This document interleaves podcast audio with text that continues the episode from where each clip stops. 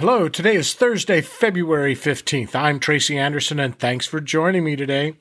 We made it through Valentine's Day. Now it's on to the next beef holiday, which is a favorite around here, St. Patrick's Day. Now let's look at a few markets starting this week with beef. So beef demand is not keeping up with beef production.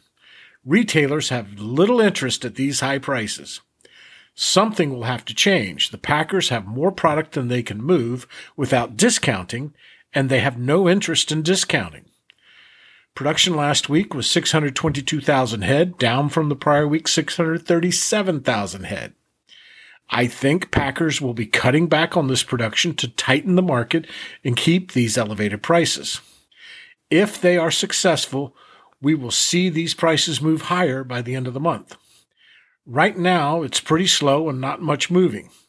I'm going to stick with just buy what you need, but that may change toward the end of the month. But until the weekly harvest is reduced, I don't see much risk to the upside. Okay, let's look at poultry, and we are past the Super Bowl, yet wings are continuing to increase. Boneless, skinless breast, and tenderloins are moving higher as well. Demand is very good for fresh poultry, supporting these weekly increases. Production is just about on par with last year, but demand is up, which keeps pushing these prices higher. Still, it's a good protein value, but the weekly march higher continues. On the avian flu front, only three new cases reported, affecting 32,500 turkeys. The virus is still around, but much less problematic than it was in December. Okay, let's look at grains and corn closed at 419 a bushel, the lowest price in four years. Planning for next year's crop is beginning, and expectations are for another strong crop. Of course, many things can happen, but with expected large carryover from this year's crop, we should continue to see reasonable corn prices moving forward. Soy is finding some support, so pricing that was consistently moving lower is inching up just a bit. Still, strong inventories and lackluster export demand will keep things from spiking.